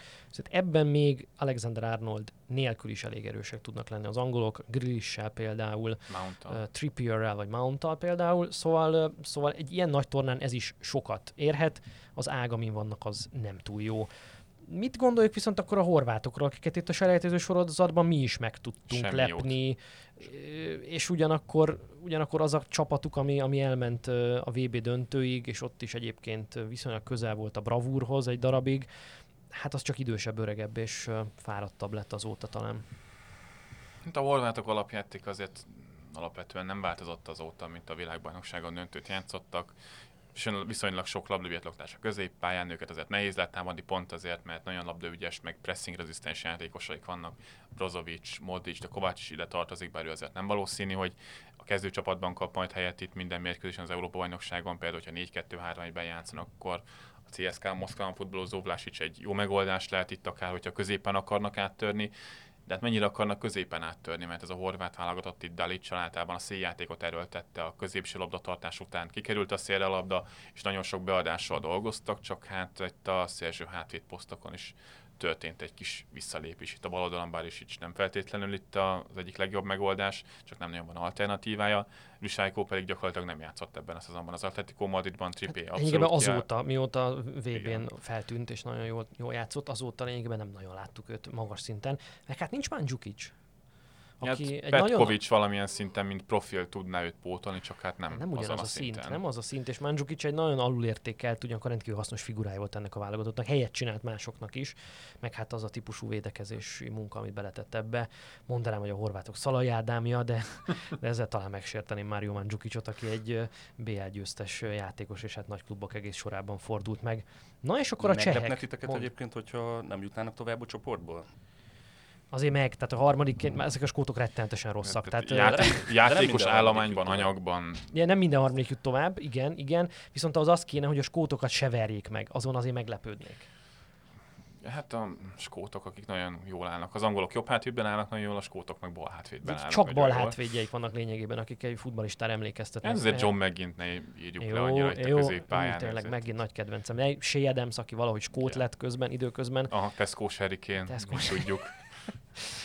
Jó, meg ez Kat, meg Taminei, de hát...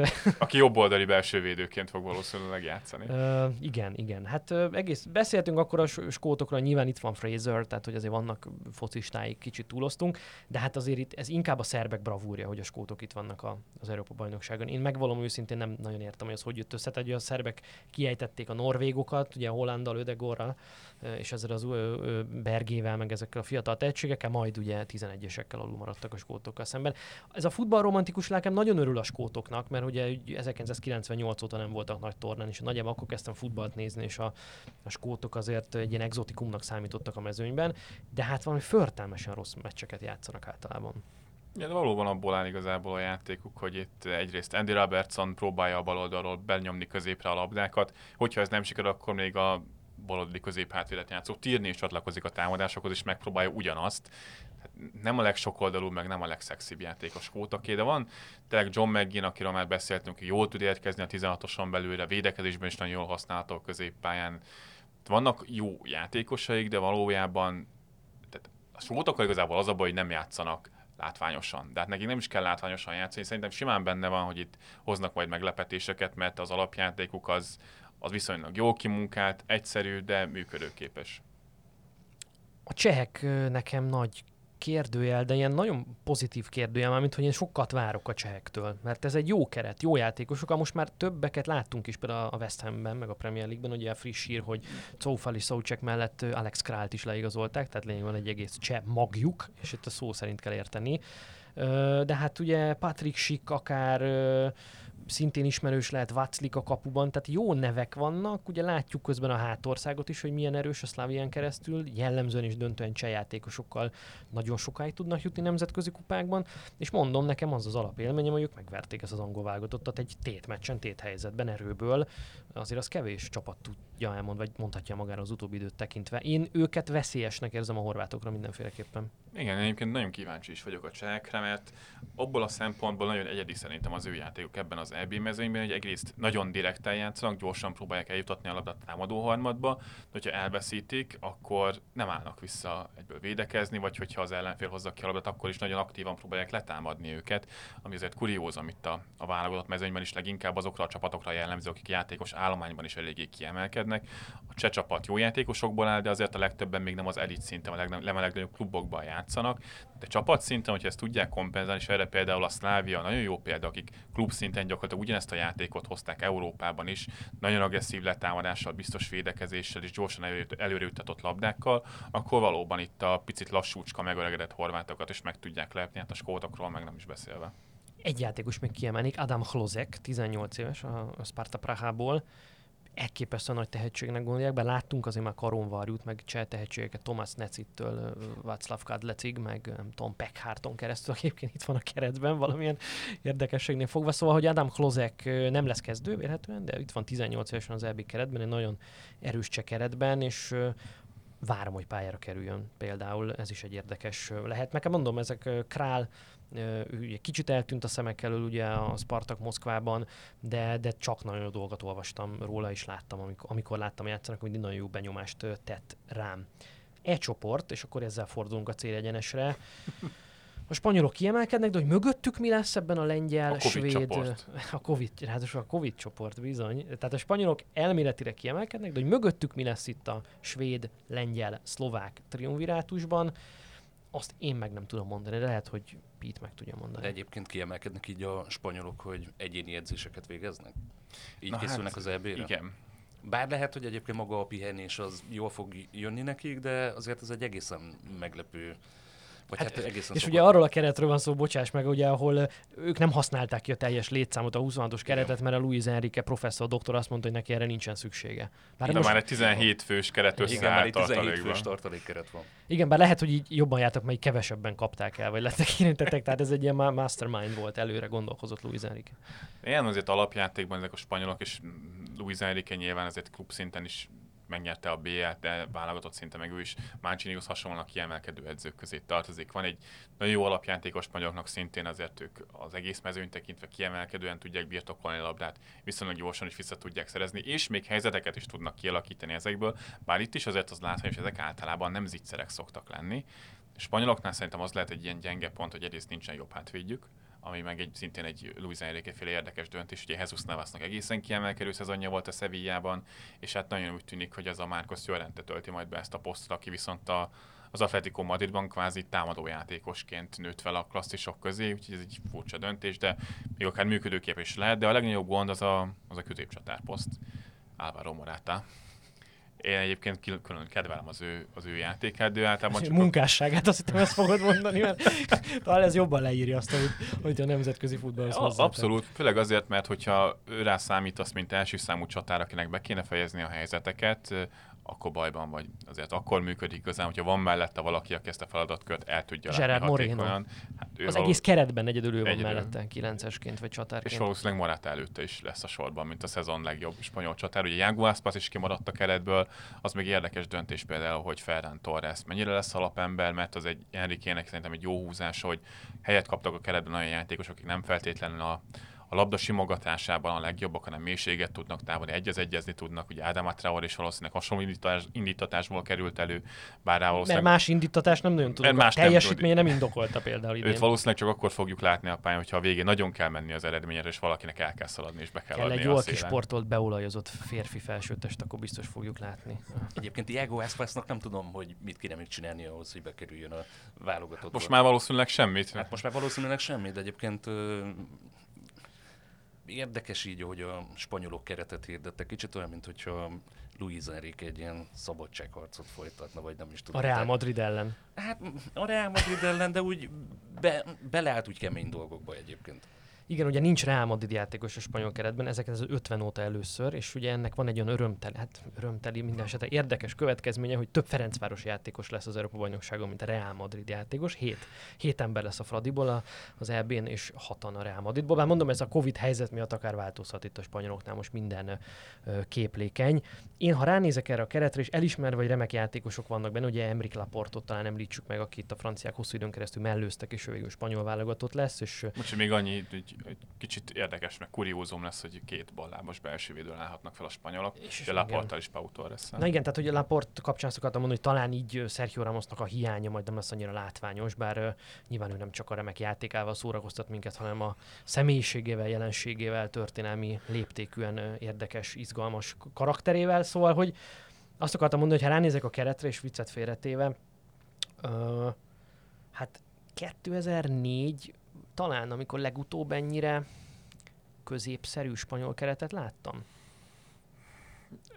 Nincs. Baraha meg Albelda voltak a középpály közepén, és a Csavi azt hiszem egyetlen percet sem kapott ott azon az elvén. nincs annyira egyértelműen kiemelkedő játékosok most a spanyoloknak, mint mondjuk néhány évvel ezelőtt Xavival, Iniestával, és Busquets is kikerült ugye most a Covid miatt a keretből, de összességében azért említettük a belső védőket, tehát Laportot szerintem egyértelműen a klasszis kategóriába soroljuk, Paul ezt valószínűleg hamarosan ebbe a kategóriába fogjuk sorolni, azért a középpályán mondjuk Tiago szintén ezt a színvonalat képviseli, a támadósorban azért valóban igaz, hogy bár nagyon sok a variációs lehetőség, az jó jellemzi itt a spanyol keretnek a hát gyengeségét, hogy valóban Morata az első számú center és nincs mondjuk akár a, a szélső pozíciókról is olyan, aki ezeket a gólokat pótolni tudja, bár Ferran Torres lőtt már mesterhármast a németeknek, meg itt a Premier League szezon végén is a Manchester City-n akár csatárként Neki van gólérzéke, tehát ő, ő viszont gólérzékeny játékos, nem egy posztját tekintve nem feltétlenül vérbeli csatár, ugyanakkor van érzéke egyrészt a területeket megtalálni, és szerintem a helyzet kihasználása is,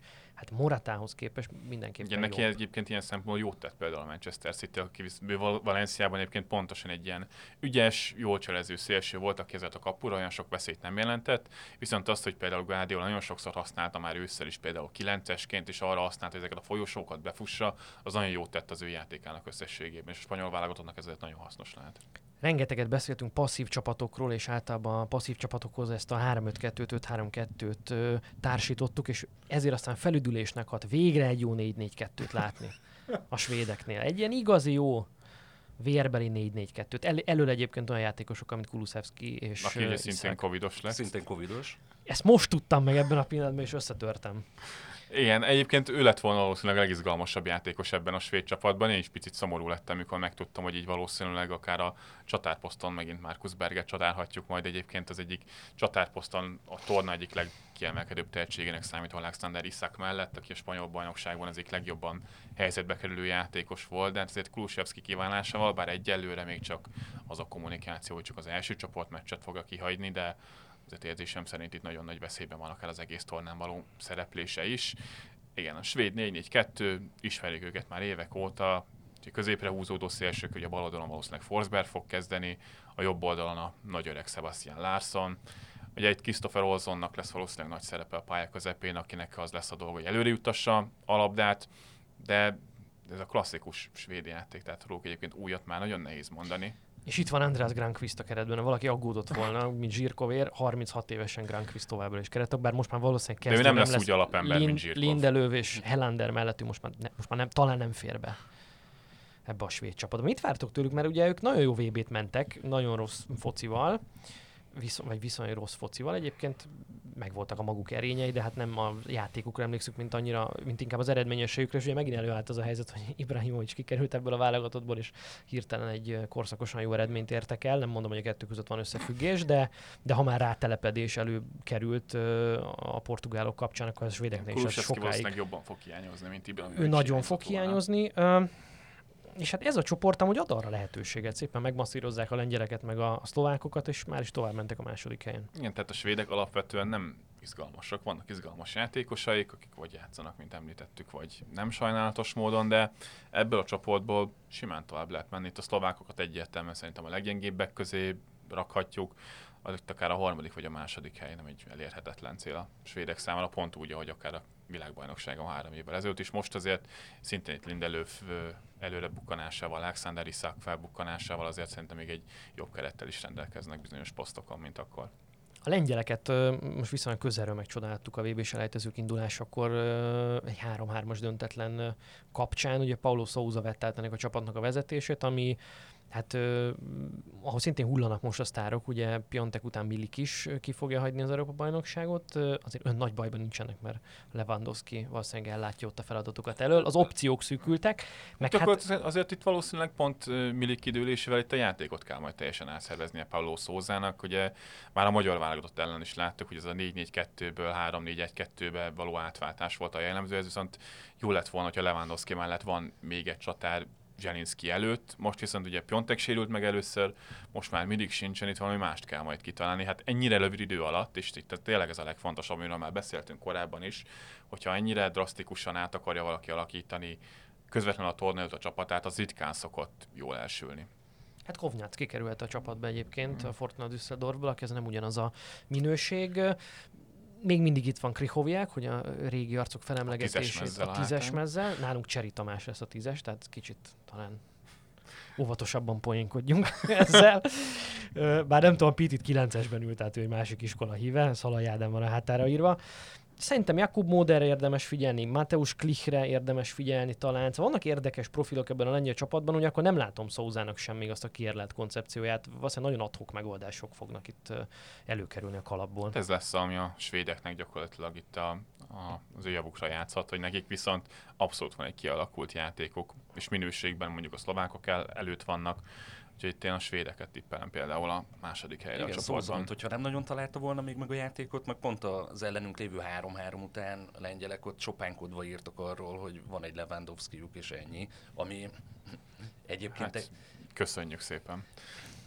Nem, hát jól hangzik nyilván, hogyha van az embernek egy lewandowski csak hogy nem biztos, hogy ez egy ebén ez mondjuk az elmúlt években nem tett túl jól a lengyel válogatottnak, Igen. hogy nagyon Lewandowski-ra épült a játék. Ugye Szózával ez változhatott volna, csak itt a körülmények miatt ez lehet, hogy visszatér a régi kerékvágásba. És akkor a szlovákok végül, de nem utolsó sorban, um, nekik van egy skriniáruk, még mindig van egy Hamsikuk, aki most éppen a Trabzonsporhoz igazolt fél év Göteborgi kirándulás után, és vannak figyelemre méltó játékosaik, vagy ismertebb játékosaik, nem tudom, Kucka, Mákot ismerjük a Ferencvárosból, Pekarik, Bozsenyik, aki ugye ellenünk is gólt lőtt, de, de hát ez nem, nem, legyünk őszinték, ez egyik leggyengébb keretnek tűnik az Európa bajnokságon, meg az egyik leggyengébb csapatnak is összességében. Igen, meg az egyik legkevésbé érdekesnek. Nekem itt a legérdekesebb a szlovák válogatott kapcsán az volt, hogy ők is valószínűleg mélyre fognak visszahúzódni védekezésben, viszont az egyik leg kiemelkedőbb, nevezzük ezt kiemelkedőnek, statisztikai mutató az, hogy fejpárbajokban például nagyon gyenge ez a csapat, tehát ha mondjuk ha a svédek megpróbálnak a szélekről bejátszani a labdákat, akkor ott ők eléggé sebezhetőek lesznek. Szerintem itt nem kérdés, hogy ők végeznek a, a csoportnak a, az utolsó helyén. Például azért is, mert Hámsik nem is biztos, hogy játszani fog, de hogyha játszik is,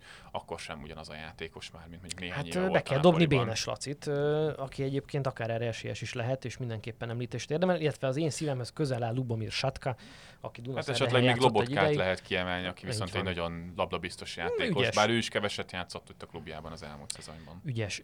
Jaj, újabb, újabb ismerős név, Vladimir Weiss. Még mindig itt van a keretben ő is.